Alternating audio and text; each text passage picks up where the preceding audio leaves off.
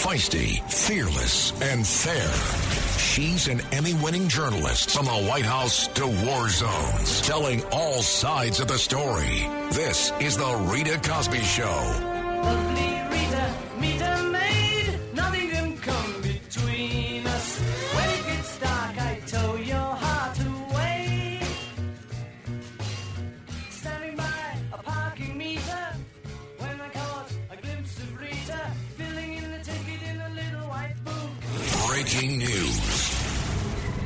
And tonight on the Rita Cosby Show, and just the last few minutes, we're getting word that the Colbert Nine have been cleared of unlawful entry charges.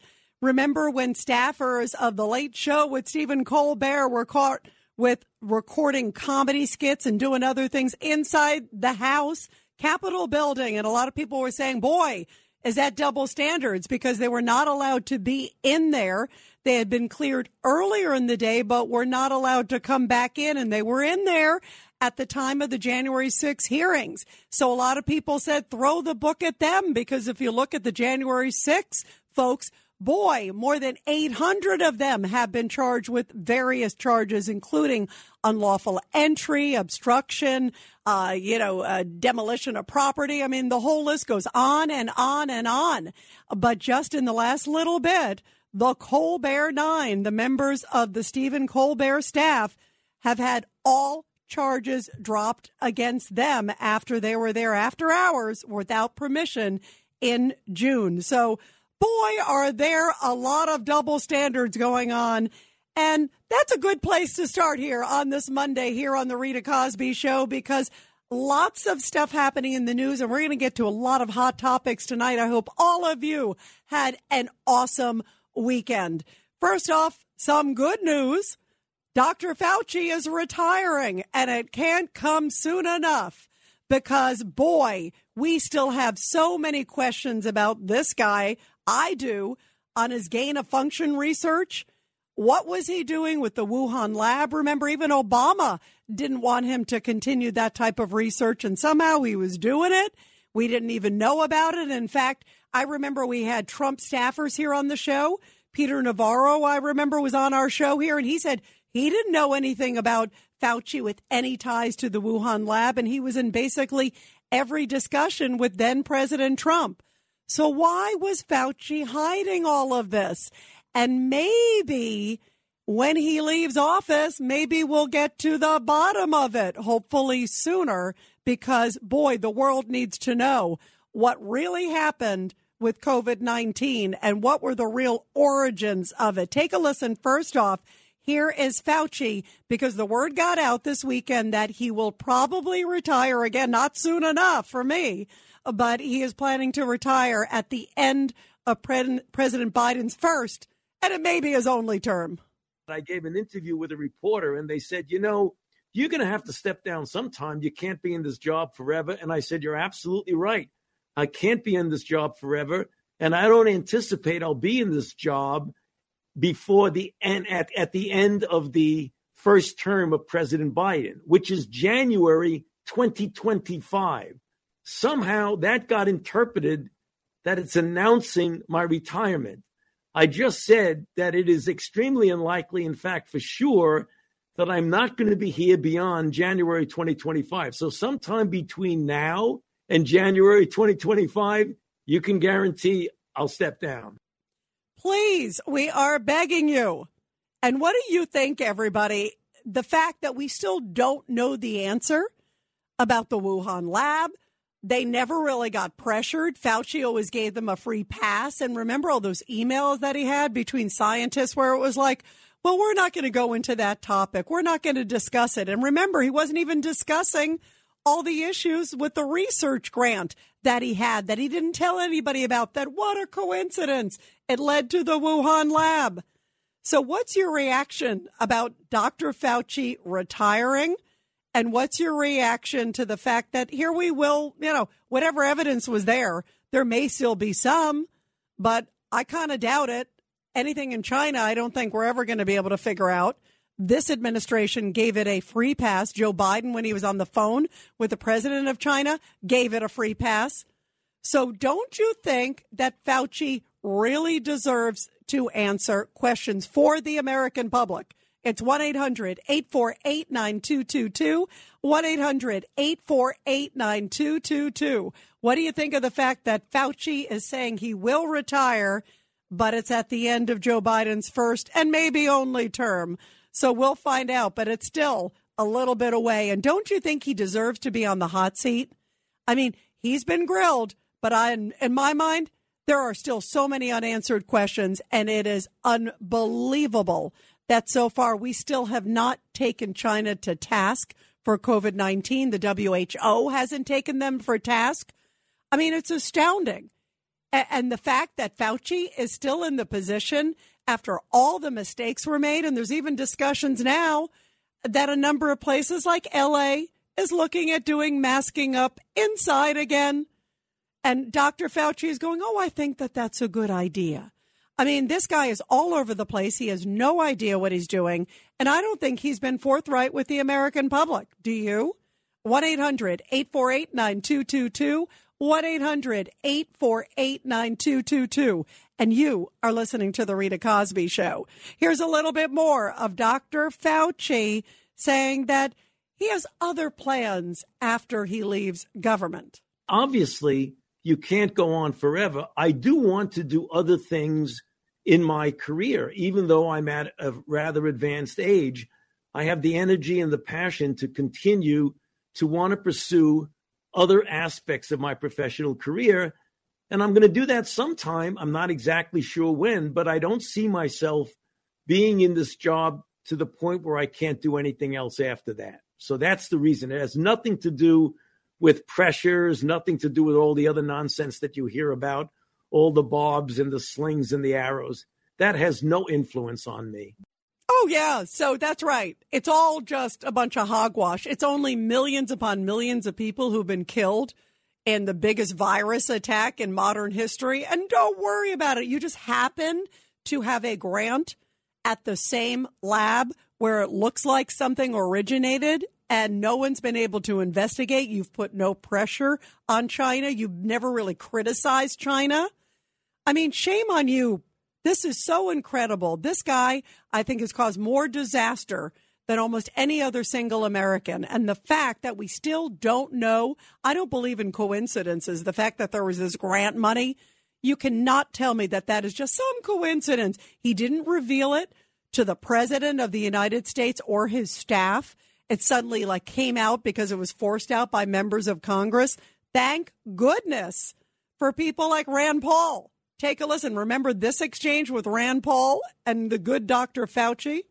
And then on January of 2017, the Office of Science and Technology Policy of the White House issued the current policy. And coincidentally, I, I have coincidentally not the definition any appeared definition. on the same day the NIH said that yes, there was a gain of function in Wuhan, the same day the definition appeared, the new definition, to try to define away what's going on in Wuhan. Until you accept it, until you expect, accept responsibility, we're not going to get anywhere right. close to trying to prevent another lab leak of this dangerous sort of experiment. You won't admit well, that it's dangerous, and for that lack of judgment, I think it's time that you resign.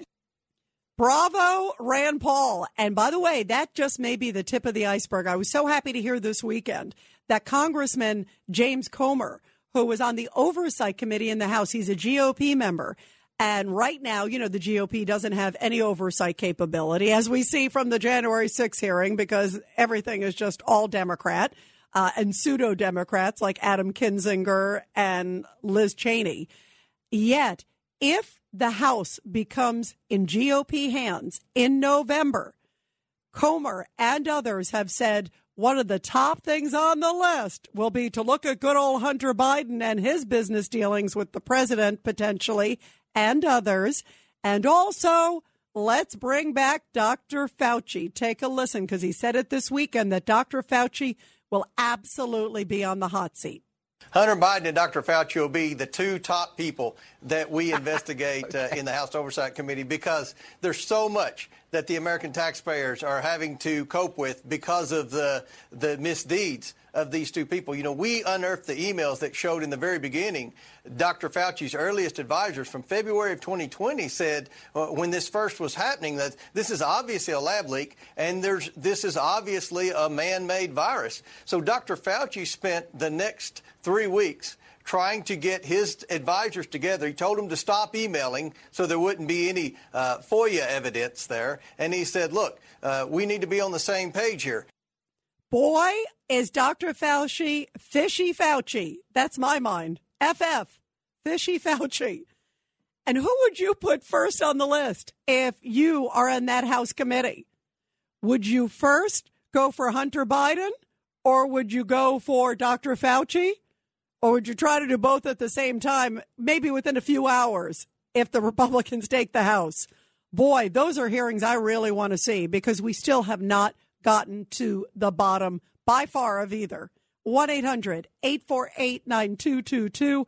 1 800 848 9222. Uh, let's go to Alice on line six in Cincinnati, Ohio. Alice, how are you? Very well. Thank you for taking my call. It's not just Dr. Fauci, it's also Dr. Birx, who works with him. And she was interviewed. I, uh, she has a book coming out and she has indicated in this book that she altered some of her findings when she was working with Donald Trump. So she should also be on the hot seat. And I think they should all they should all go after every one of them. You know, Alice, I saw that too about uh, Deborah Birx admitting that she basically kind of like jimmied the results to try to like do different strategies with the president and the administration. I thought that was kind of stunning um, because this is not where you want to be jimmying anything. I mean, this is such life or death issues. And uh, I, I thought that was absolutely interesting too. I'm really glad you brought that up because you're right. She, after that, I want to hear her too. Uh, what would be your first question, by the way, to Fauci if you were on the committee, Alice? Oh, how do you address a snake? Mm. Uh, you know, I really, I, I, I guess I, I, I can't think of it. Why did you shut this country down? Because you, you ruined our economy. You ruined the credibility of a good man and good people. Uh, he, he's a snake. He'll, he'll get out of it. Yeah, he'll try to get out of it. But you know what? It'll be interesting. If Republicans are in control and they can get access to some of these documents, we may finally get answers once and for all. Alice, thank you. Really great to hear from you. Thank you. Let's go to Greg on line three in New Jersey. Go ahead, Greg. Your thoughts. Hi, Rita. My thoughts are just, you know, these people are just a joke. This Fauci is a slimy, grimy individual. They all are. And they know they're on their way out. And just like at the end of World War II, if you've ever seen like nostalgic pictures, all the Germans they partied their butts off because they knew that this was the end. And so they're just snatching and grabbing and robbing and stealing everything they can get their hands on because they know they're gone. Yeah, no, they you're right. You're right. And by the way, he knows. I mean, look at the way they handled this January 6th committee. And if they think that they're going to get a free pass if the Republicans take the House, uh, they've got another thing coming because this has been such a one sided, slanted uh, witch hunt, this January 6 hearing. And you can imagine uh, when you look at what we've already seen so far with people like Hunter Biden, what we've already seen so far with Dr. Fauci. I mean, and the fact that China has never been taken to task and that he's never criticized China either. Like China's gotten this free pass from Fauci, and yet He's been critical. He doesn't like Rand Paul, but the Chinese are okay in his mind. Wuhan Lab, A plus. You know, Rand Paul, D or E. You know, I mean, are you kidding me? I mean, what planet is Dr. Fauci on? Greg, thank you very much. Let's go to Chris in New Jersey on line eight. Chris, your thoughts about Dr. Fauci? Rita, good night. He's a snake. I want to know how a guy to work for our government for that long as an infectious disease expert owns as many patents as he owns while he was working for the government, the United States government should own those patents. I also saw a video clip of Fauci where he said this administration will face a pandemic. What was that alluding to? And was that the Trump administration he was talking about? and he's also connected to Moderna. The guy's just a snake. He's a mad scientist. He's dangerous. You know, you you hit a great point, by the way, about the big pharma ties with him because you're right. How does he have these patents? How does he have these sort of financial interests? I mean, to me, that's such a conflict of interest. And just like you said too, Chris, you brought up another great point about him predicting that there was going to be this sort of pandemic, that there was going to be this virus. It was like, how would you predict that? If somebody had said to me, you know, in 2018, you know, oh God, you know, there's going to be, you know, this terrible virus coming in the next year or two, um, and it's going to be devastating. It's going to shut down the world and the world economy. I would think that they were nuts. But you're right. Dr. Fauci was making some of these claims. That was odd. Um, and it turns that he's got, you know, contacts in big pharma, uh, contacts and interest in, you know, in some of these, uh, you know, some of the uh, vaccines and some of the research. There's some really unseemly parts about this. And he just seemed to be enjoying the limelight way too much at a time where the whole world was in crises.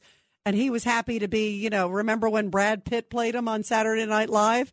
Like that was like the be all end all for Fauci. Like, forget him. Don't worry about that coronavirus. Brad Pitt is playing me on Saturday Night Live. Like he just seemed to be enjoying the moment too much at a time where the the world was miserable. Um, great points, Chris. We're going to continue with your calls, everybody. 1 800 848 9222. And you're listening to The Rita Cosby Show. It's The Rita Cosby Show.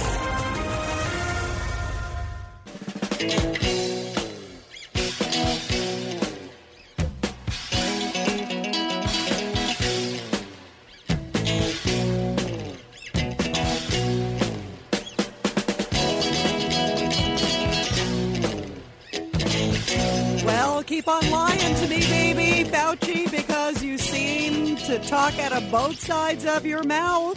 And Congressman James Comer says if the GOP takes the House in November, and that's just a few months away, he has a lot of questions for the good doctor, including this one we knew sooner or later people would start talking. This isn't going to be kept bottled up by Dr. Fauci yes. forever. Dr. Fauci at one time was a very powerful, very popular person in America. Now he is not. And I think people are going to come out of the woodwork. And I know that when the Republicans take the majority, uh, they're going to want to tell their story. And they're going to they're going to want to tell about the efforts of this uh, Fauci administration to try to cover up the origination of COVID 19. That's an interesting point. If he's no longer maybe in office because he's looking at retiring in a few years, which it's not soon enough, but maybe at that point people will say, well, or if they know he's out the door, that he's now put kind of a deadline on it, maybe they will speak and say, hey, I'm aware he told me to do X, or this document happened here, or this paper trail is there. Maybe there'll be some explosive stuff. We'll see, guys. 1 800 848 9222. Let's go to Danny on line five. Danny, your thoughts? I'll give you a funny story. About six months into COVID, and I'm over at my mother's house having a little afternoon tea and cookies with uh, my mother. She's the same age as uh, Fauci, and we're discussing the issue back in the day. And she says he was such a twerp as a kid. And I go, "Excuse me?" She says he was a twerp as a teenager. I go, "You knew Fauci?" She goes, "I certainly did." I go, "How how have you been keeping this under wraps for six months. She goes, my my friend Margaret taught him how to slow dance, and she named the parish. She says he was a weirdo back then. And I just sat there with my fig Newton and my cup of tea. I said, I can't believe it. That is really six months. That's so funny. So your mom knew him, and you find it out over fig Newtons, which are yummy. Over fig Newtons. Five months into COVID, she says my best friend taught him to slow dance with like an annoyed look, an, annoyed tone that I questioned whether that he how did you know him? Like I couldn't believe it. But getting back to 20, only the only the weatherman can be more wrong than Fauci and keep his job. And this is just typical of government service. You can do everything wrong. You can be completely incompetent, and you and there's no ramifications. You think if you were the leading economic guy at Goldman Sachs making billion dollar decisions and you completely botched it, that you'd have a job the next day? Of course not. He's been wrong about everything, and it, the secrets will come out. I I don't think there's anyone left in the world that doesn't doubt because of the weird mechanisms of this virus that it was man-made. Whether it was leaked intentionally or not, yet to be determined. But there's Fauci, and he was in on it. They were doing all kinds of this unscrupulous scientific stuff that we shouldn't be messing with, and it came back to bite him. And it'll and and he didn't woodwork. admit it too. I mean, that's the thing that's so interesting, Danny, is that during at the height of it all, wouldn't you say, "Hey, wait a minute, that lab, if you were doing." You know, uh, uh, research that had no questions to it or nothing suspicious, you would go, you know, it's interesting because that particular lab there uh, had a grant that did X, but he didn't say anything. And then it came out. So he was like forced to reveal it too, which also makes it even more suspicious too. I mean, wouldn't that be the first thing? If somebody said to me, "Oh, it's in Wuhan," I would go, "Oh gosh, I know that there's a grant at that place and they're studying X." And it turns out to be coronavirus that they're doing the grant for and studying with gain of function research at that lab that happens to be right down the street from the wet market. I mean, this is crazy. So I'm going to call him now, Danny, after your call, Fig Newton Fauci, because that's a great story. When we come back, we're going to talk to Trump's Deputy National Security Advisor, Victoria Coates, about why Biden was begging Saudi Arabia for oil. Rita Cosby is on. The Rita Cosby Show presents Back the Blue. And in tonight's Back the Blue segment, which I love doing here on the show every night where we honor our great men and women in law enforcement. A powerful story coming from the Tucson, Arizona area, where a teen was brought back to life thanks to the quick actions of Nogales police officer Fernando Hernandez. On Sunday, a 14 year old and his family were able to thank Officer Hernandez, who saved the teen's life. The teen said, I was sinking in the water and I remember it getting deeper and it getting darker. And then I just fell into like a dream. There was a second that it felt like my spirit was leaving my body. He's talking about the moment that he started to drown in the pool at the Americana Hotel there near Tucson. He was playing with his younger sister when he got a cramp in his leg, and the situation turned from bad to worse fast when he realized he couldn't get himself out of the water and he started sinking to the deep end of the pool. His family came running and pulled him out, but he was already unconscious and not breathing. So his father started CPR on him until Officer Fernando Hernandez arrived and then took great control of the situation. The officer said, When I first saw him, he was pale and his lips were purple. I was looking at him in his eyes, and I just thought to myself, You are not going today. You're not going to die, not on me. And after a minute of CPR, Officer Hernandez saw the teen's eyes open, and the teen was then transported to the hospital for recovery.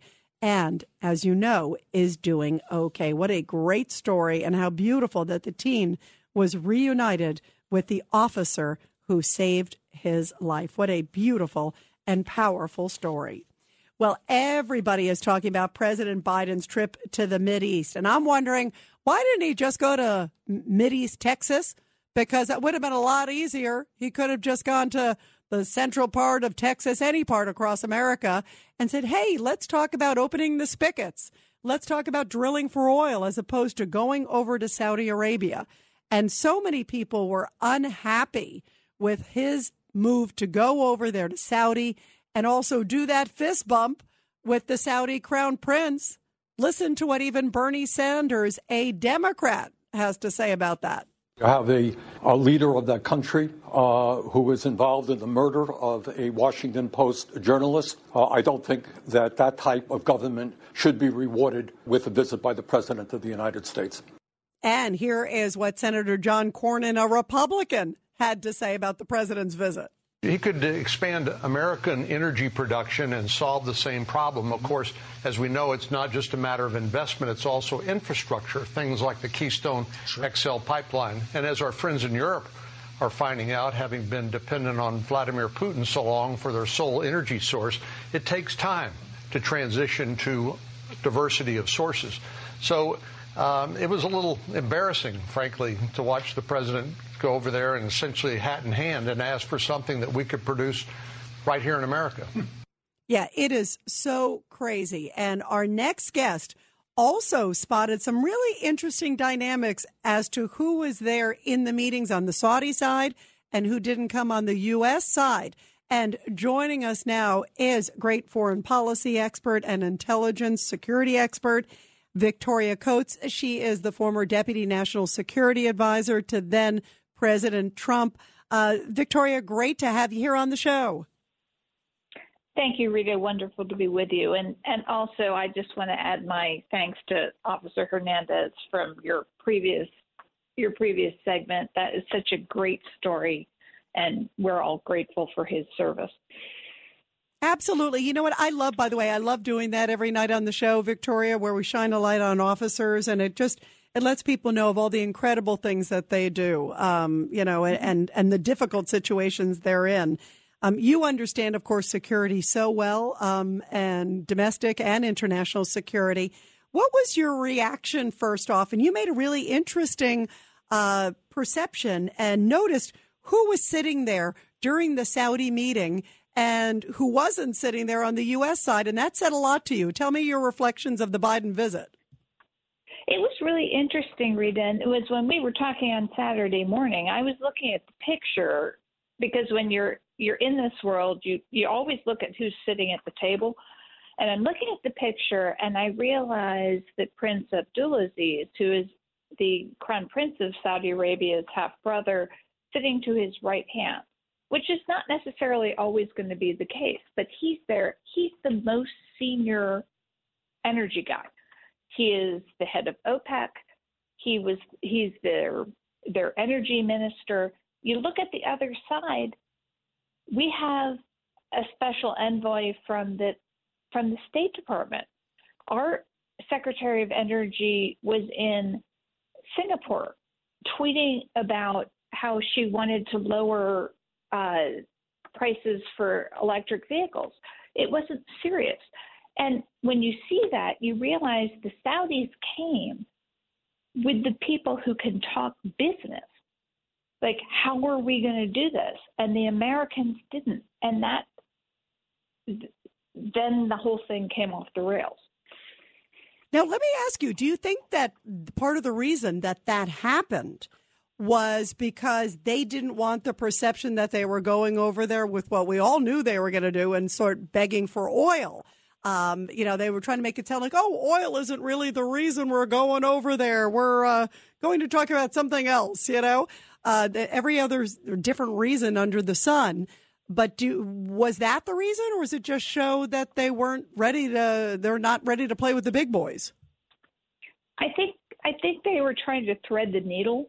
Uh, I mean, at this point, they see. I mean, the fact that they took the president to Saudi Arabia means that they're pretty desperate to try to get some kind of a deal on increased oil supplies. But this then, I mean, it, and that's where the whole thing is internally conflicted. Like, if you're actually going to go and you're going to have these conversations, and you have to bring the right people. So, on the one hand, they're going to move the president of the United States, but on the other, they won't move the Secretary of Energy. It's it's bizarre, and the whole thing just doesn't make any sense. And it's why it's it's not going to do anything. And the president at the end of the trip said, "Oh my gosh, just wait a couple of weeks and prices will go down." I actually think the opposite is going to take place. You know, what did you make of the fact that, and I agree with you, I'm not confident we're going to see any impact. I mean, in fact, even the Saudis even afterwards, uh, basically said it's just a minimal amount that they'll be able to do more, that they can't do that much more.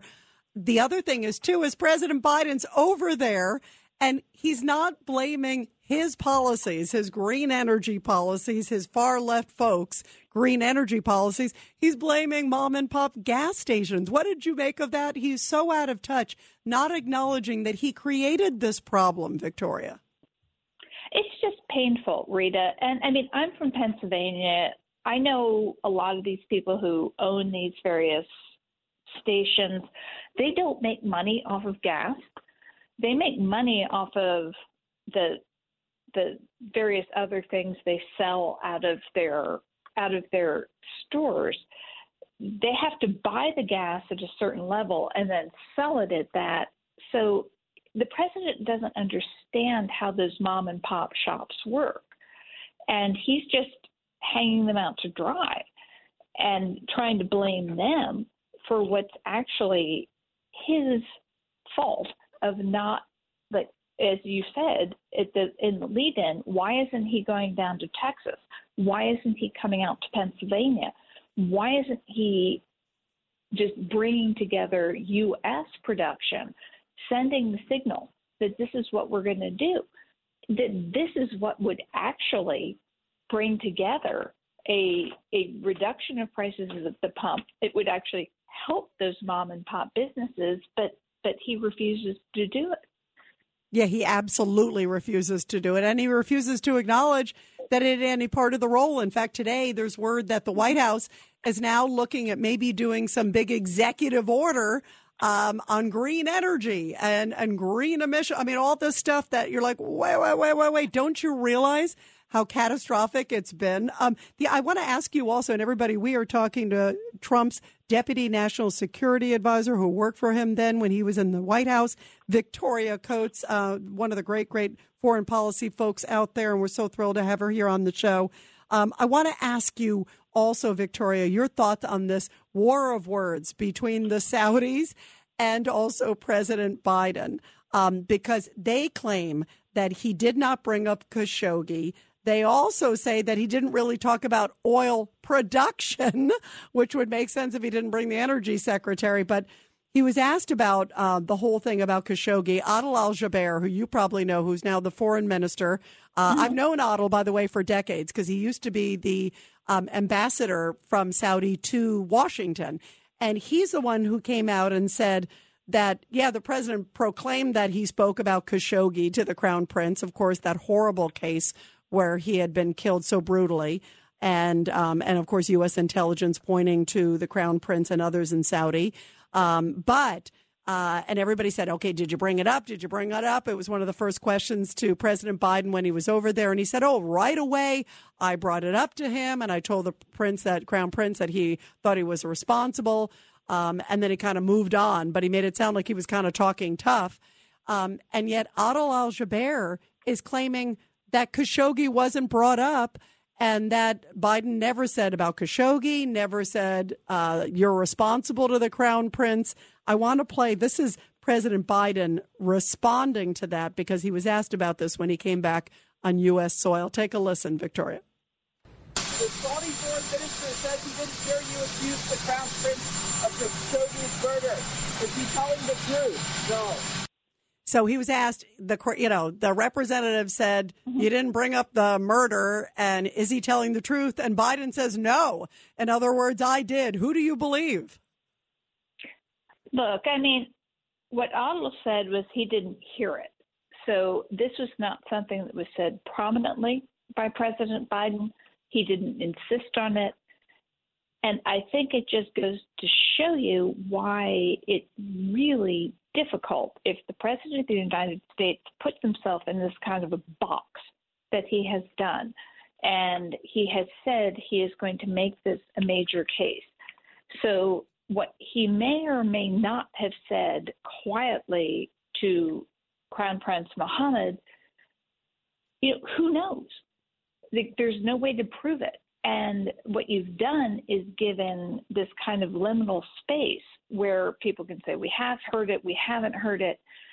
It, it, it just make your policy clear, follow it up, and then, you know, get results for the American people. And what I've seen from this trip is no result. I mean, nothing good is happening out of this. Nothing has been helpful. And now you've got a lot of confusion about what was said or wasn't said. And it's really unfortunate. Yeah, it is. And and clearly it wasn't as you suggest, that's a great point, Victoria, that it wasn't so prominent. If it was said at all, it was sort of uh, whispered under the breath or something very low key because it clearly wasn't a focal point for the Saudis, you know, and they would remember that, mm-hmm. believe me, if he brought that up. Um, you know that. Uh, Victoria, great to have you here. Victoria Coates, uh, President Trump's former deputy national security advisor. Great to have you here on the show. Always good to see uh, talk to talk with you, rather, Rita. Thank you very much. Always great to connect with you. Thank you so much, Victoria. We really appreciate it. We're taking your calls, everybody. 1 800 848 9222. Who do you believe? Uh, do you believe the Saudis? Do you believe Biden, the president? Uh, clearly, he didn't bring it up that it was so noticeable. Uh, the Saudis are saying, the head foreign minister there is saying, I don't remember him bringing up Khashoggi. I don't remember him blaming the crown prince at all. I don't remember this. I don't remember that. And Biden just kind of threw it. Oh, yeah, I kind of brought it up at the top. And you know, I was strong, just like I was with China.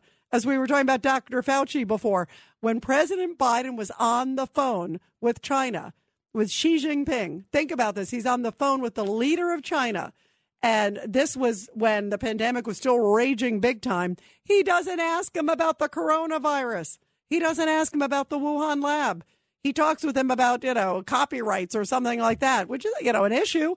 But you're not going to talk about the coronavirus when we know that it originated in China. The question is where? And there's a good chance it was the Wuhan lab.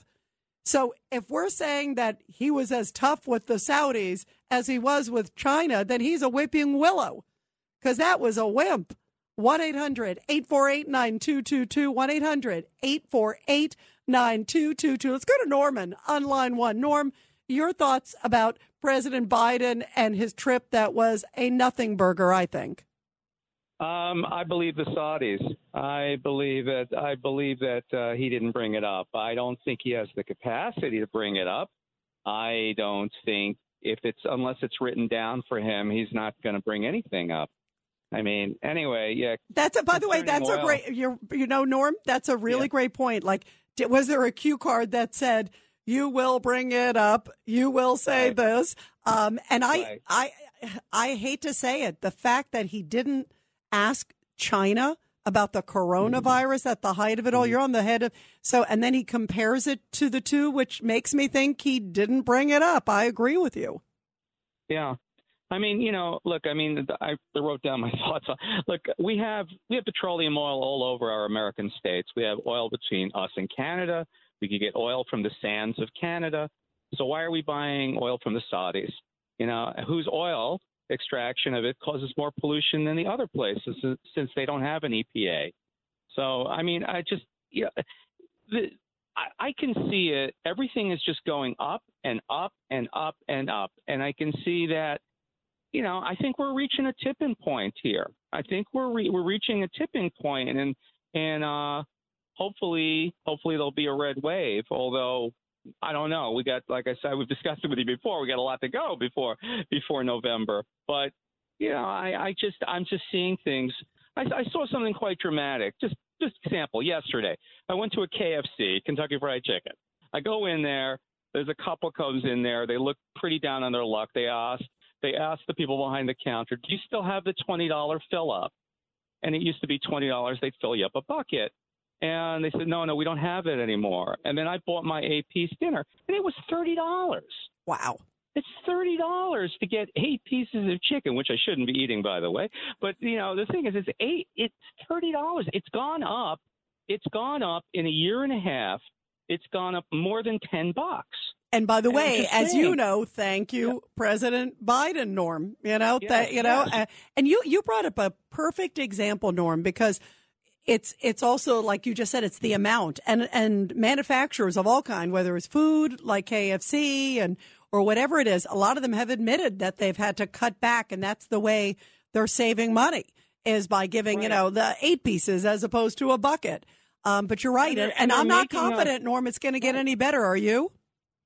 No, no, they're making us suffer. It just seems like, you know, for the, their wonderful little green great reset, which, you know, all these like wealthy people are thinking about, whether it's Gates or whatever, all the, their wonderful great reset, they're really making us suffer.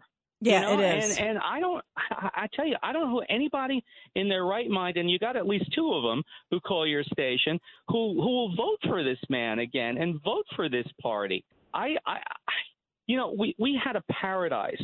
We had a paradise for four years. Things were just going so damn well in this country, and everything just got turned on its head. It got turned on its head, you know, and And I don't know. It just frustrates the hell out of me. No, no, no. You You're, you, no, you are night. right. There are so many issues. And you think about just now, it's like the economy. And in the next hour, and Norm, thank you very much for the call. But in the, you know, we're going to talk about border, um, you know, because that's a whole different situation to crime. My God, there are so many problems and so many issues now. And you're right. Things are just, they are skyrocketing. I mean, if somebody said that a president could mess up the country, you know, uh, single handedly with a little bit of help from his team uh, within such a short time, I'd almost go, Are you kidding me? But boy, now we have proof, and the polls show it too. And it is it has been scary, scary. We're going to continue talking about this, you guys. And Biden's visit to the Middle East, begging for oil, doesn't really get any results. And why is he not going to mid Texas as opposed to the Mid East? 1 800 848 9222. This is the Rita Cosby Show.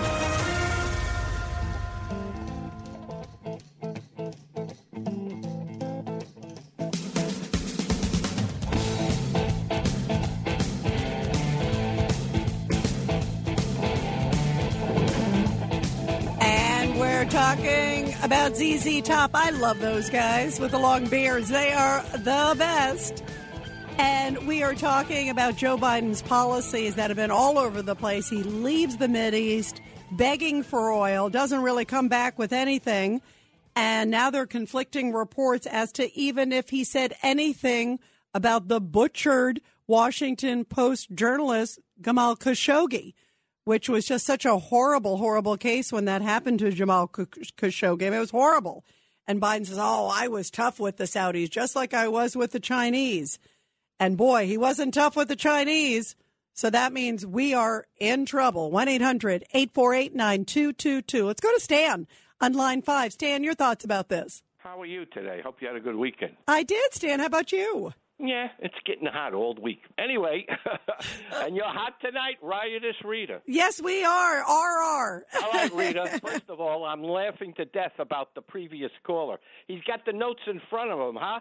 Then wake up, brain boy, because we didn't import oil from Saudi Arabia. We asked them to produce more oil for the marketplace, and the price has gone down about 50 cents.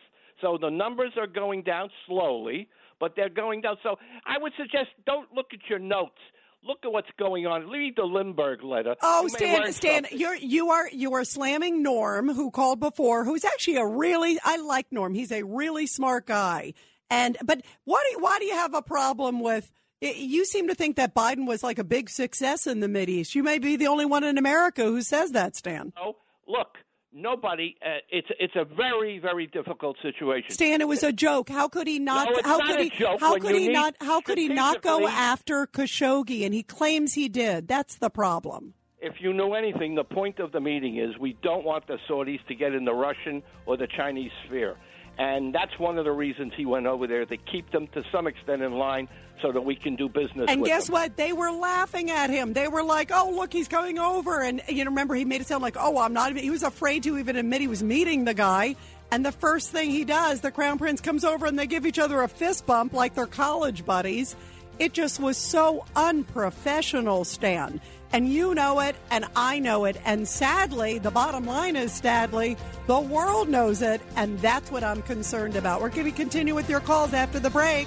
1 800 848 9222. For the ones who work hard to ensure their crew can always go the extra mile, and the ones who get in early so everyone can go home on time, there's Grainger, offering professional grade supplies backed by product experts so you can quickly and easily find what you need. Plus, you can count on access to a committed team ready to go the extra mile for you. Call, clickgrainger.com, or just stop by.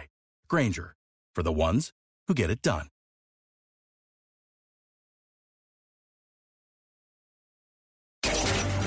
Feisty, fearless, and fair. She's an Emmy winning journalist from the White House to war zones, telling all sides of the story. This is The Rita Cosby Show.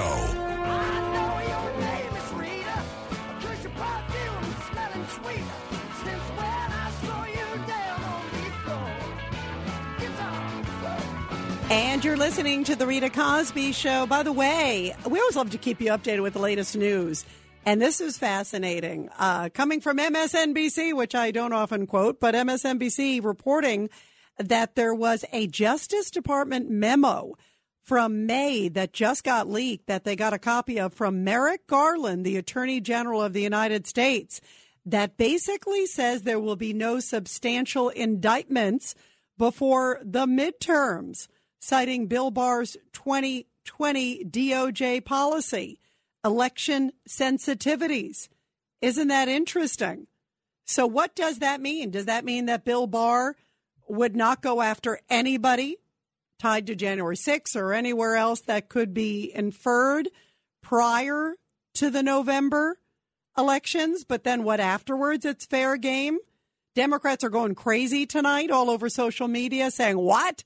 Fire Merrick Garland immediately, that he would wait for election sensitivities. And he said, citing Bill Barr's DOJ policy, which was Bill Barr's DOJ policy essentially in 2020 that if it's an election year, you don't want to look like you're interfering in politics. So that's an interesting development. What are your thoughts about that? Where does that go? Does that mean that he's holding off on an indictment? Who are they referring to? Are they referring to a former president? Are they referring to members of Congress? And it doesn't look like Merrick Garland holds back on anything. He seems to be like a big political uh, waffle blower, up and down, kind of going with the seasons. Remember, he's the guy who went after parents as domestic terrorists, basically. So it would be stunning that he would be waiting for anything because he seems to just wait until he gets the go ahead, even though he says he is not political. He seems to be incredibly political. But that's an interesting development that he could be waiting for something until after the November elections. Again, a memo coming out, according to MSNBC, that just broke that a May 22nd Justice Department memo from Merrick Garland that basically says there will be no substantial indictments before midterms, citing Bill Barr's 2020 DOJ policy of election sensitivities. Very interesting developments. We'll talk about that, I'm sure, more tomorrow because this week is going to be a big week and an interesting week with also the January 6 hearings and so much more. Meantime, we are talking about what's been going on with Joe Biden because the one good thing that happened for Joe Biden while he was over in the Middle East and Israel and then went over to Saudi, at least people were talking about his trip and not talking about his dismal poll numbers, at least not for a few days. Everybody was talking about, okay, is there going to be a fist bump? Is there going to be a handshake? Is there going to be this? Is there going to be that? Well, everybody is saying that his policies are just nuts and have created this crisis. I mean, it really has created this crisis. Dan, who just called, is really on Mars because he's like, oh, you know what? Things are going to get better. Don't worry about it. It's like, yeah, right. This is the president who said that he didn't see anything coming. Um, he didn't realize that there even was going to be any issues with basically gas prices, uh, baby formula. The list goes on and on and on. He doesn't even acknowledge there's a problem at the border still. I mean, there are just so many issues. And in fact, Jill Biden came out over the weekend. Did you see this? She did a big fundraiser in Nantucket. And at the fundraiser, she said, you know, Joe had just so many hopes and so many dreams for his presidency, but he's just had to deal with so many issues at every turn. Well, I mean, are you kidding me? You are the president of the United States, and so many of these problems are inflicted by him and his policies and his far left policies. And today, here he is going for begging for oil in Saudi Arabia. It's an embarrassment and it's an outrage because we have the oil here. Today, they're talking about doing an executive order to pass more green energy climate restrictions in America. So let's just dig the wound even bigger in the United States and let's beg from people like Saudi Arabia and elsewhere even more. I mean, this to me is it's it is the definition of insanity. And this is what Senator John Cornyn had to say about it too. And as we come out of this post COVID uh, recession, uh, where the economy is demanding more energy in order for people to live their lives and to pursue their livelihood, um, there's got to be more supply. And the president, as I said, is looking in the wrong places. He's looking to the Saudis. He's looking to the Russians, even though at the same time he's telling people, we don't want you buying any more Russian oil and gas. So that leaves the obvious solution uh, here in America. But in order to appease his uh, his base, his progressive base, who believe we can transition to wind turbines and and uh, solar panels tomorrow. Um, frankly, I think he's uh, they're living a fantasy. Yeah, they are living in a fantasy, and sadly, we're along for the ride, and our pocketbooks are along for the ride. And meantime, nobody really seems to have any faith that this president actually spoke out to the crown prince about human rights. Because remember, he said, "Oh, I'm not going over there to beg for oil," even though he clearly was, because uh, he didn't want to admit it. Oh, I'm going to go and I'm going to talk about the death of Jamal Khashoggi. Well, the Saudi foreign minister came out, Adel Al Jubeir, came out and said, if he did say it, I don't remember it in the meeting. So whatever he said was clearly, if he said it at all, so low key or under his breath and so unimpressive that nobody remembers it in the meeting. And remember, they wouldn't allow cameras in the meeting. Surprise, surprise. Well, John Kirby, the Pentagon spokesperson, said, no, no, no. Biden did bring it up. Uh, I trust Biden. Take a listen. Well, the foreign minister, if you look at what he said, he said he did not hear uh, that part of the conversation. The president absolutely said uh, what he told the American people. He said about Jamal Khashoggi's killing and about his belief and who was responsible for that. Um, the, the president stands by his account. The foreign minister of Saudi Arabia said he didn't hear it, and maybe he didn't. But that doesn't mean that President Biden didn't actually say it. And I would add more critically, that the very first agenda item on the president's list when he sat down with the crown prince and other Saudi officials was Jamal Khashoggi. Mentioned him by name, first thing on the list, as well as other human rights concerns that we have with Saudi Arabia. It was the very first item on the president's agenda. Uh, does anybody believe that? First of all, Adel Al Jubeir, I rarely would side with somebody outside the American president, but Adel Al Jubeir is a well known, respected diplomat and he said he didn't hear it. So I believe he didn't hear it. So whatever he said was so lackluster and so unimpressive that the Saudis don't even remember it. 1 800 848 9222. Let's go to BJ in Queens, line six. BJ, your thoughts. Hey, Rita, thanks for having me on. So, you know, I mean, this trip accomplished absolutely nothing. He would have been better off if he stayed at home and left somewhat of a curiosity as to whether or not how weak the country was. He walked over to that place. He went over to that that country, and now they know how weak we are. They they without a doubt. I mean, they. I looked at the coverage of it. They looked confused as to why he was even there. They didn't seem to have any uh, consensus. They didn't seem to have any uh, dialogue between them. Uh, it almost looked like the crown prince was visiting a, a, a very old parent in in the nursing home, and I, I'm trying to be kind, but he, Joe Biden looked confused. And uh, our gas prices, you know, it's a funny thing. When Donald Trump left office, they were a little bit above two dollars. We're supposed to be happy now that they're a little bit above uh, below five dollars, and that's only because the states have cut the gas tax uh, of the individual states. So uh, they've given no like incentive. a temporary break. You're right. That's it. There's no incentive for the Saudis to help us. As far as Khashoggi is concerned, that's a smokescreen. As important as that is from a human rights standpoint, that is a total red herring. No, but you know, but, but you know what's interesting, BJ? It says something that that first off, he he equated the way he delivered the Khashoggi message was he made a point of saying, "Oh, it's the first thing I said," and he brought it up, and uh, you know him uh, Biden bringing it up. He said. Uh, and then he said, "Oh, I was as forceful as China." And remember, he wasn't forceful at all with China. He didn't even bring up COVID with the head of China. So, I mean, it, it, to me, I hear you, and obviously, it's horrible what happened to Khashoggi. It, it is. It's absolutely abominable.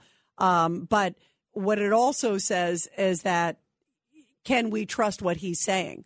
Because if he makes it sound like he was so forceful in the in the middle of that, and nobody in Saudi remembers it, and it clearly seems like it was so lackluster if it if it was said at all, um, it, it says a lot about uh, just how weak he looks. I think on the world stage, and that saddens me as an American. BJ, thank you. Always love your calls. Let's go to Susan, line eight.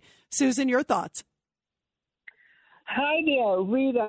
Um, so I, I was just thinking that um, this is just unbelievable. It- it- just two, uh, like a week ago, he stood there here before he went on this trip and said, it's just bizarre that people say that government spending has anything to do with inflation. I know he's out know, of it. He's and he's talking about doing more, Susan. Well, Economics 101 says more money, too much money after too few goods. We have a labor shortage. We can't produce because he's cut back our energy. So this is you do this is something you learn if you're first if, if you're a freshman in economics or if you're an advanced in high school and, and he's to- so befuddled that he has been so brainwashed that this is going to make him even more liberal than FDR. And he, I do think that he is brainwashed. He can't totally grasp it, but he can grasp that because of his ego. Well, and Susan, you know, it's interesting. It, it's not uh, an advanced uh, economics class; it's advanced age, like you said. It's like he's like all over the place, and he was shaking dead air again. You could tell he had to be led to like, oh no, you're supposed to sit over here. You're supposed to say hi to this. I mean, he just seemed lost, and and he doesn't want to admit that his issues have really. I just, I think his decision to vilify the oil industry, uh, kill Keystone Pipeline on day one, do all these things have put us in one of the most dangerous positions in American history. I mean, if you look at the decision by doing that, it sends a message that if you're in the oil and gas business, that he is not a friend to you. And it's put us in the worst position at a time right now where we could be energy independent and selling around the world. We could have, we could be like, you know, the fountain of youth with oil uh, overflowing everywhere. And this president has put us in such a dire situation where we're begging at a time, you know, where, you know, we don't want to go to Russia, obviously. We're trying to encourage other people not to go to Russia. And we're not giving us the leverage to be able to say, hey, take ours instead. Think about that. I mean, to me, he has destroyed an industry and and really put the world in such a dangerous, precarious position. And he's not even admitting it. All he keeps talking about is green, green, green. And it's like the grass is greener. It's like I, I wanna I wanna know what is he on because he's not on reality. 1 800 848 9222. 1 800 848 9222. Let's go to Russ in White Plains, line four. Go ahead, Russ. Hey, Rita, I'm glad to hear Stan's back on his meds there. It's uh, Yeah, I think he got a double dose tonight, Russ. So, yeah. yeah, because when you said you're going to lunch with him, I think you definitely need a chaperone, an armed chaperone. you, you, well, you know what the term Stan means, right, on the internet? oh, no. What does it mean? Go ahead. A Stan is a cross between a stalker and a fan. And you know the way he calls you every night, I think he fits. You know, it's Stan in name and Stan by nature. You know Oh, stand by me. There you go. But you know, but you know what? You know what? I, I, I always say, Russ, and Stan knows this, and everybody who listens to the show, you all know this. Mm-hmm. I love hearing from everybody, and Right. I, I think Stan and I have agreed maybe point oh oh oh oh oh oh one percent of the time. Uh, but I but I appreciate his views and I appreciate his calls. I love hearing from everybody. That's what makes America great. I hate this cancel culture and and I've always said I said this on day one of the show, Russ. You know, a couple of years ago, I was like, you know what? You will not be canceled on my show, even if I don't agree with you. But I do agree with you that Stan is upping the meds. So that that that you and I are in agreement on. Well, you you can handle anything that comes your way, Rita, and so does WABC. That's where you know WBAI. They hang up on me all the time. They can't deal with it. How I want, dare they, Russ? Go ahead. I want to I want to give you my uh, opinion about Biden. I think he's making a deal with Saudi Arabia about uh, Iran. I think this is all a cover story, begging for oil. I think he's over there saying, "Look, uh, you know, m- my basic premise is World War III has begun already." So Biden is saying, "Look, if push comes to shove, Saudi, you can finally duke it out with Iran. We'll supply the nukes, and you can blow them up in the desert." That's why we're getting these PSAs. You know, these PSAs that are announcing a nuclear holocaust. Don't ask who did it. Yeah, you know what? That is so weird about the whole uh, PSA thing that you said. It's interesting. You kind of yeah, you've made some interesting connections there, Russ, because no one can figure out why they did do that nuclear PSA, which is the weirdest thing. You know, it's it, it's kind of ominous and frightening. Um, and then, just like you said, clearly, look, the Saudis uh, don't like Iran. We don't like Iran. But you know, the problem with this, Russ, real quick, is that we also have our president. The craziest thing about all of this is that we have Russia, our adversary, clearly the world's adversary, you know, as we've seen of late um, and through history often. Um, but as we're looking now, you know, we have Russia negotiating for America on the Iran deal. I mean, so this president is such a wimp that he's using Iran. He's begging to try to make a deal, uh, you know, vis a vis with Russia to help us with Iran. Uh, does that make any sense to you, Russ, that we would be at war with Russia and Ukraine and then ask them to help us, uh, beg us? And today it just came out. In fact, as you brought up Iran, Iran basically saying, we have the nuclear capability. We're just trying to decide if we're going to use it or not. That's a really scary place to be, Russ, with this president. And they're and they're supplying drones to Russia. You heard that, right? right? Yes, armed Yeah, drones, armed attack drones. World War Three has begun, Rita. It's just like World War II. For a couple years, we weren't in it, but it was going on. You know what I mean? Well, scary stuff. And and you highlighted, you know, bringing up those drones. That's a scary thing because Putin is going to be uh, meeting with Iran very soon this week. Um, he's going over. He's meeting with Iran and Turkey, and that's a scary situation. And talk about the timing too. Right after Biden goes over to the Mid East. Uh, very powerful points, Russ. Thank you very much. And, uh, and I'm glad you highlighted the meds that Stan is on. That's always good to know. When we come back, we're going to continue with your calls, everybody. And also, we'll be talking about this and also the border. 1 800 848 9222. You're listening to The Rita Cosby Show. This is The Rita Cosby Show.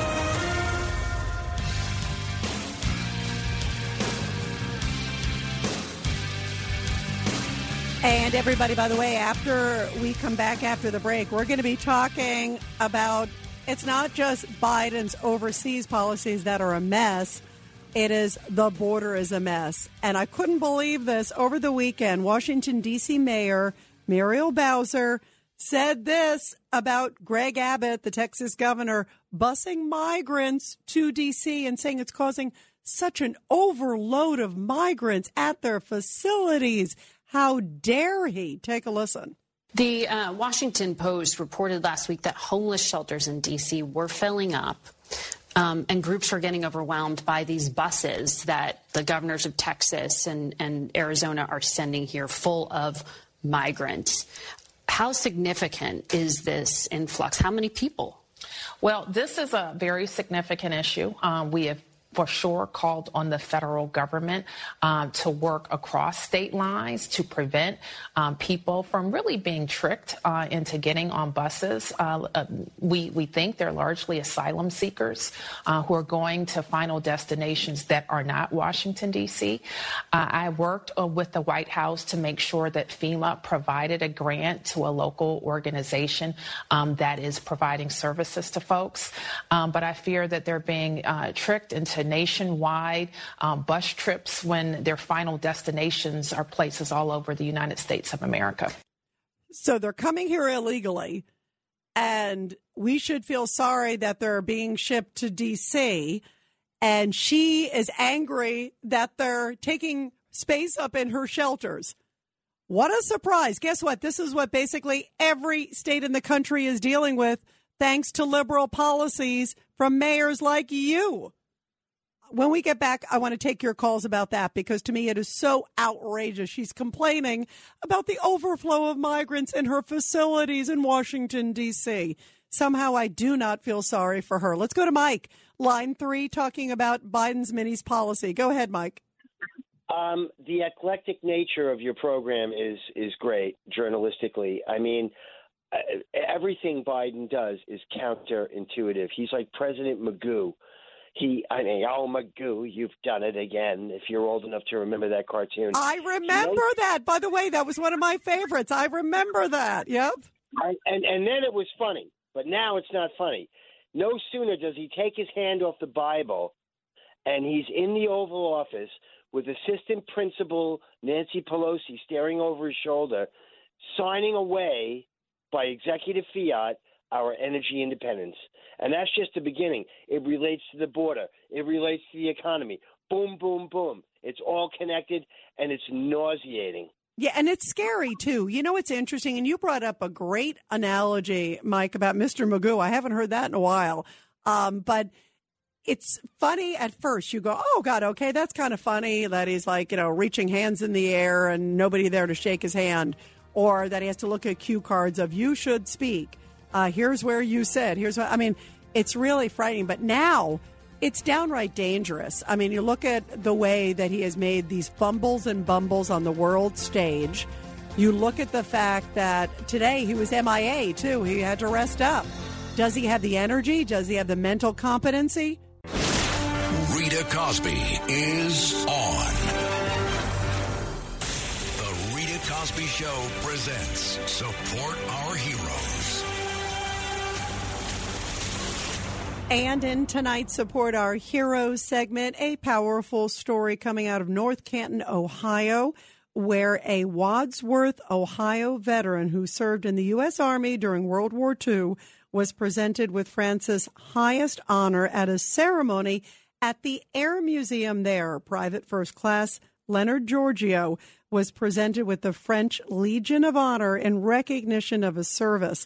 He was a radio man with the 45th Infantry Division, and he also served in North Africa, Italy, France, and Germany as part of the headquarters company of the 180th Infantry Regiment.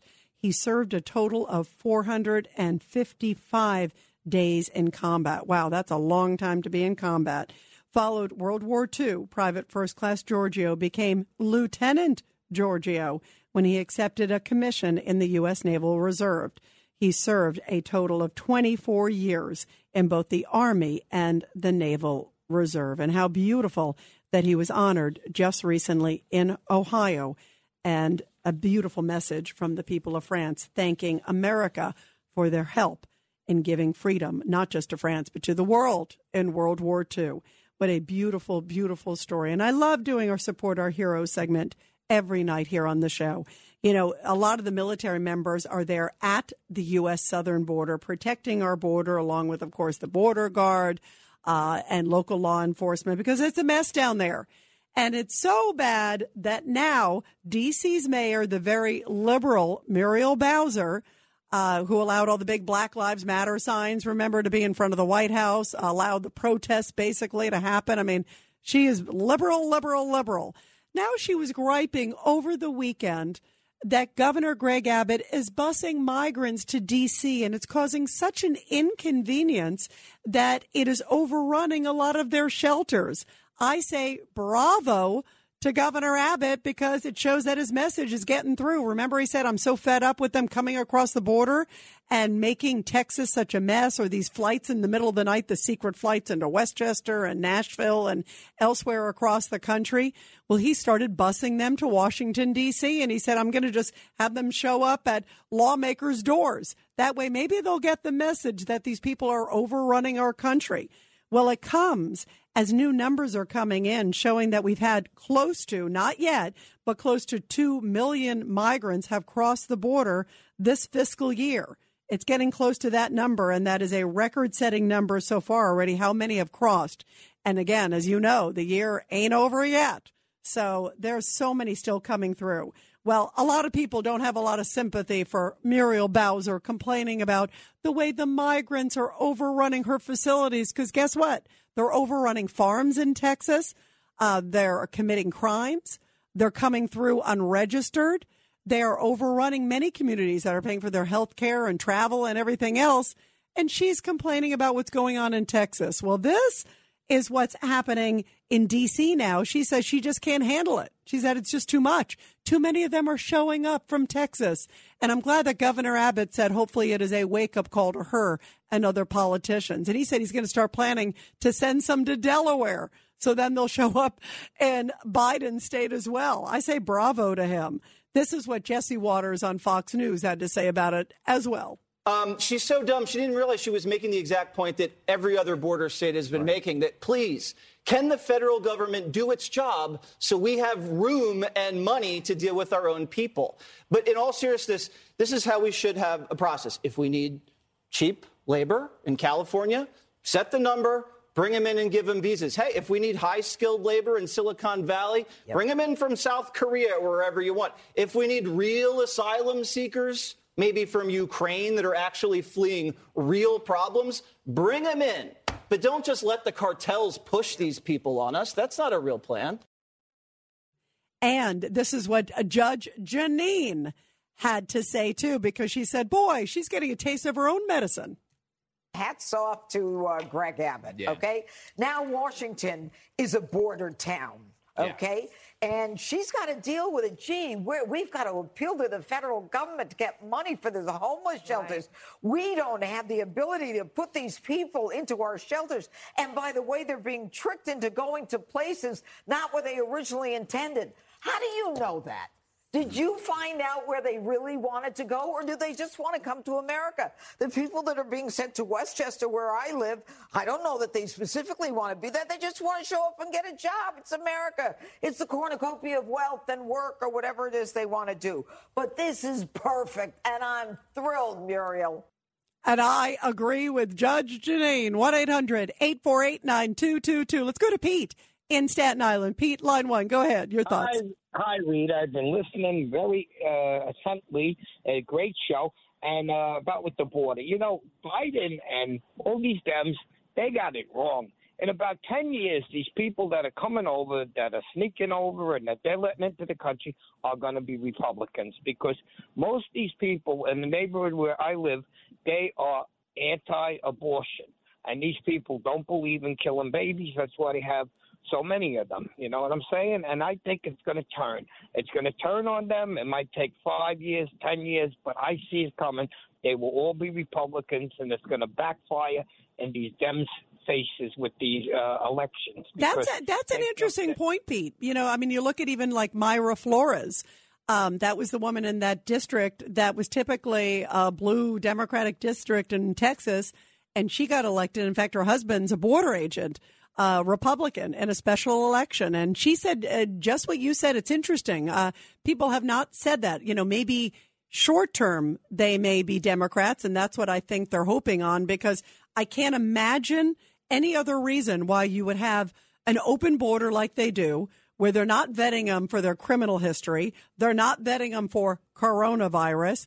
They're not vetting him at all, and they're having a big green light and just letting him basically through. And I don't blame Governor Abbott for shipping him elsewhere across the country and sending a message to political leaders. I don't blame him at all. Um, but your point's a great one because you're right. Eventually, um, maybe at first they may say, "Oh gosh, you know, thank God for Biden. He let us in and let us have, uh, you know, free resources and all this other stuff. Um, just like a lot of the Obama voters. Remember, a lot of those were like, oh, free phone. So maybe they'll say, hey, free country. Know, hey, I got it. Um, I don't blame them for wanting to come to the greatest country in the world, America, because it is. Um, but you're right, it could eventually turn. That's a fascinating point, Pete. And I haven't heard anybody else say that. Bravo to you. Great, great point. Uh, let's go to Al, line seven. Al, your thoughts. Yeah, hello, Rita. You know, I just wanted to say, you know, the governor who's seeking a second term in uh, in the Lone Star State of Texas, uh, he's done so much to try to stop the migration, the illegal migration into this country, and it's it's such a disappointment that on the federal level uh, they're giving him such a hard time, and it's it's hard to uh, fathom what the Biden administration has done to undo the positive things that the Trump administration did at the border. And you know what's uh, Al? You also hit on a great point because they have been vilifying uh, the Trump administration, like uh, like in every single way. It's like anything that had Trump fingerprints on it, they've said forget it. Like remain in Mexico, uh, trying to you know usurp Title Forty Two. I mean, and and it's so politically obvious. It's so destructive to the country, and I think it's so dangerous. Al, thank you. Great points. Let's go to David, New Jersey. David, your thoughts. Thanks for taking my call, Rita. As an honorably discharged United States non combat Navy veteran. Uh, thank you for your things, service, by the way. Thank you very much. Thank you. One of the things that has always disgusted me is how Republicans always support amnesty for legal aliens. Got to remember, Rita, just because my daddy supported NAFTA doesn't mean that, well, Wait, wait, wait. Hey, wait, David, hang on one second. You brought up amnesty. You mean Democrats mm-hmm. support amnesty. You said Republicans support amnesty. George W. Bush, along with his limp wristed late father, along with Kevin McCarthy, the gun grabber Krispy Kreme, Chris Christie, Trey Gowdy, all support amnesty for millions of illegal aliens. And let's not let out forget uh, Lindsey. No, you. By the way, by the way, the David, afterlife. David, you, David, you're right that a number of them have supported amnesty. Um, and on certain different conditions, there's been discussions. You're right about that. Um, and you're right about Bush and others too. So that that's a really powerful point that it is not just a Republican Democrat issue. But I would also say on the flip side that overall Republicans are much more concerned about security at the border. Um, you know, they've had different approaches about giving amnesty or not giving amnesty to those who are already here, uh, but a very different story about potentially allowing those in. I mean, if you listen to other folks like Lindsey Graham and a number, a number of others, they've been very steadfast about keeping the border closed, but trying to find a solution for those who are here. Um, because that's a much trickier thing when they're already here in the country. Uh, let's go to Maria, line eight. Maria, your thoughts. Go ahead, Maria. Rita, I just came from London about two days ago. It's not just happening here. This is no longer an invasion problem. This is an invasion problem. It, the, the Democrats have joined in with the one world order. Um, in, in London, you don't think you're in the middle of London. I was in Edgware, and I said to myself, where am I? This is happening in every country. It's called Democrats joining in uh, in uh, in uh, supporting the invasion of uh, of our country and changing our culture. Also, Joe Biden, as far as uh, his policies, don't blame Joe Biden. Don't blame Democrats. Blame the people that voted for him and blame the feckless media who has obviously sold out to the Democratic Party. Believe it or not, they are the ones that are responsible for this mess. Well, and Maria, I agree. There's a lot of people that are responsible. And sometimes people say stuff on the campaign trail, and you think, okay, well, they say that to get elected, and then they kind of go into the middle. Uh, President Biden was saying a lot of stuff like far left to try to get elected, remember? Um, and so far, the far left has been ruling the roost. And you're right, we're getting often what he was promoting. You know, I mean, a lot of those people, the AOCs and the Bernie Sanders and all these people who've been pushing this like far left policy and the Green New Deal and all this stuff seem to be ruling the roost there at the White House. Um, and it's really frightening. And you're right. People voted for them and sort of thought, oh, God, that sounds good. It sounds like a fairy tale. And the people that wanted that. And he promised, oh, I'll get rid of fossil fuel. I'll do that. And sadly, he said, remember, he said, on day one, I will cancel the Keystone Pipeline. He held true to his promise. Sadly, he held true to his promise. And you're right. It's a powerful lesson that when you go to the voting booth, you have to think about those people who care about your wallet, care about your country, care about security. And boy, things have gone downhill in just this uh, period of time. Um, I want to play now, you guys, these comments because as we're talking about the border, a lot of things came out in the last 24 hours that have been just really sad about the case at the Uvalde school. Remember, that is when that guy opened fire on the Uvalde school, killing 19 kids and two teachers. And that school is right there near the border. And in fact, they played some footage first off, uh, a body cam footage, and you have to hear it because as you are hearing this, remember there are now at this point probably hundreds of law enforcement officers that are in the school, many of them around the school, surrounding the suspect, and yet they are not going in and attacking him and taking him out. And today it just gets uglier and uglier. The details that are coming out that there were close to 400 police that were at Uvalde School, and it was a huge breakdown. And in fact, um, you know, it, you hear just the mistake after mistake after mistake. And I want to hear your thoughts on who's to blame and should there be repercussions. First off, here is the body cam footage from an officer that was there inside the school. Take a listen.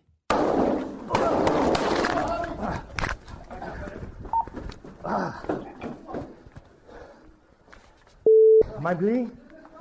Am I bleeding? Am I bleeding? Bleeding out of me. Ah, it's my wife's classroom. He's, he's sitting in the classroom. I got me, right? Yeah. He's in the class. Dude, Mike, I got shots fired. We're gonna be in the uh, the building, the west side. Dude, we gotta get in there. We gotta get in there. He keeps shooting. We gotta get in there. You hear him say, We got to get in there. And guess what? It took a long time till they did get in there, more than an hour. And they know that there were kids calling from inside saying, Please come in, please come in, please come in and help us, please come in. And you even hear them say on tape that they know that there are kids still calling and victims inside.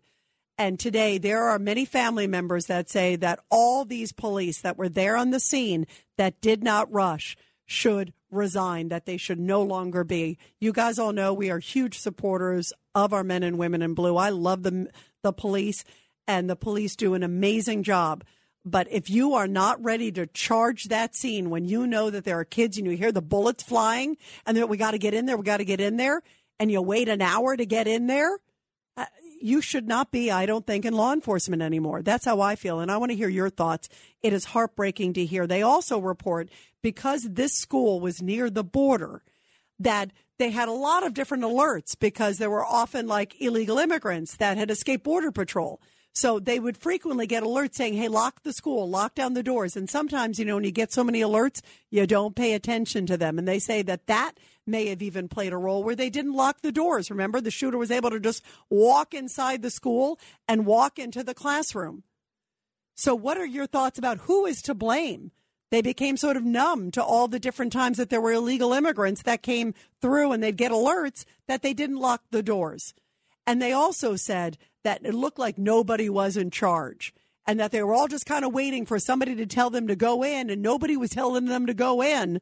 To me, this is abominable. And you've got these family members that are saying somebody needs to be held accountable. Let me play. This is Texas Congressman, Texas Representative Burrows, who said that it was a huge disaster, the response on so many levels. Take a listen to what he said. I would invite everybody to read the entire report.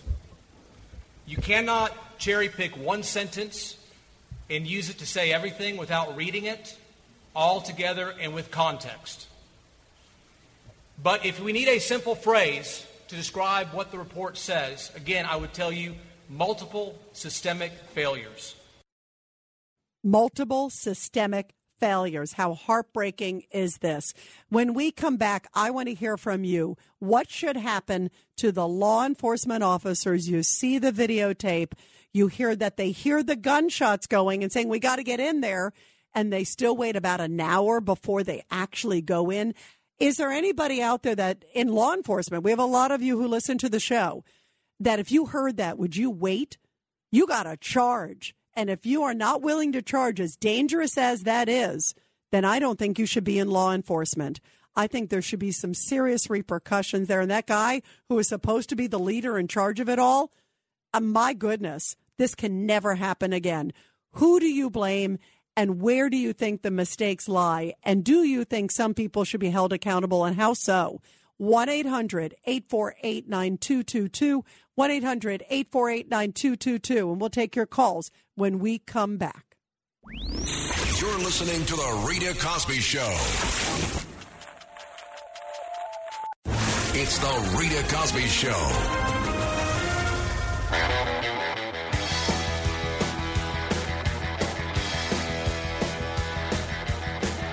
And you are listening to the Rita Cosby Show. Stunning footage coming from a body cam of a law enforcement officer showing officers standing around, uh, panicking, but not charging. And we're talking about the Uvalde school shooting. It is just so heartbreaking. And listen, I love law enforcement. You guys know uh, they do a superb job, but in this case, they get an F. And the school security also gets an F because it sounds like there were a lot of breakthroughs, uh, breakdowns. 376 cops were on the scene, uh, and yet uh, nobody was charging the shooter. There was first in a gunfire exchange real quickly, but then they waited at least another hour to go back at him again, and they hear the gunfire still going on in the classroom. And today, uh, family members who lost loved ones, like this Uvalde grandfather, are outraged to hear that there was such a huge breakdown in leadership and they want someone to be responsible. Take a listen. That's their job to go in there regardless if they have only guns. How about those kids in there, including my great granddaughter? Huh? They didn't have but colors and pencils. And they call themselves officers of the law and that they protect. They don't protect nothing. Uh, can you imagine if you were a family member? I, I don't. I would be beside myself. I'm outraged for them, and it is heartbreaking to see they lost precious time. They made huge mistakes, and I think those law enforcement officers who did not charge, at least the supervisors, and maybe others, need to all be fired. I think immediately. 1 800 848 9222. Let's go to Mike in New York City, line four. Mike, your thoughts. Hey, Rita, long time listener to the whole thing. Absolutely, they made a huge mistake there. Their job is to go in. You have to eliminate the threat. You do not stand there. You do not do nothing. You go in, eliminate the threat. If he continues shooting, the threat is there. You have to Mike, go in. Are you um are you um are you law enforcement, right? If I remember right, are you retired NYPD? Yes, I am. So wow, so here you you, still you know. train. Yeah. And I still try in in the private sector. We still train that. Your job is to eliminate the threat. You're called to the scene. You must go in there, identify them, and eliminate them. That's all. You're not there for the victims. You're there to stop the shooting. Yeah, That I is it. One thousand percent agree, Mike. Thank you very much. And by the way, thank you for your service too, Mike. Because law enforcement, it's a tough job, uh, and ninety nine point nine nine nine percent they do an amazing job, and we need to herald them. And when they make a mistake, like they clearly did do here, uh, boy, they made a fatal mistake in so many ways. Mike, thank you very much. Let's go to Dominic, uh, calling from Brooklyn, line six. Go ahead, Dominic. Hi, Rita. I just think that the uh, police department in California, a bunch of cowards. You mean uh, you mean Uh, Texas, Texas? Oh, Texas, my mistake. Um, Yeah, they They, are. um, you know what? You know what? And by the way, Dominic, it is a hard thing. I will defend police. I mean, when suddenly you got a guy who's opening fire, he's clearly got more firepower than at least the initial officers did who came on the scene. Um, but then they got a shield, you know, and I don't know why they waited 30 minutes after they got a shield. Um, I agree with you. Uh, I think it, they it, it is a hard thing to do, but your job is to charge. That is your responsibility. I don't care if you have a toothpick, you got to charge and try to take him out. And are you telling me, you know, I sit there and I think, are you telling me that, like, you know, several officers, you know, three or four or five of them coming at him, you know, from different directions couldn't have taken him out right away? You need to go where the threat is. That's the training, that's what they're paid to do. And they failed miserably. Law enforcement are great folks, but they get an F on this one. This is Greg Kelly for Priority Gold. What does it mean to be America's precious metals dealer? It means that you're in touch with the hearts and minds of those who love this country, value our freedom, and want to protect the future. Priority Gold is that precious metals dealer. They've helped thousands of Americans back their retirement with solid gold and silver. Call Priority Gold at 888-506-6439. Receive free shipping, free storage, a free investment guide, and one of the best purchase experiences in the industry. Call now or go to prioritygold.com.